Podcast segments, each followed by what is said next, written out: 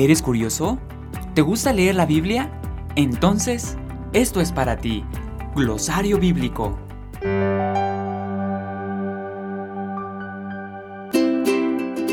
¿Sabías que existen cinco libros de la Biblia que no están divididos en capítulos?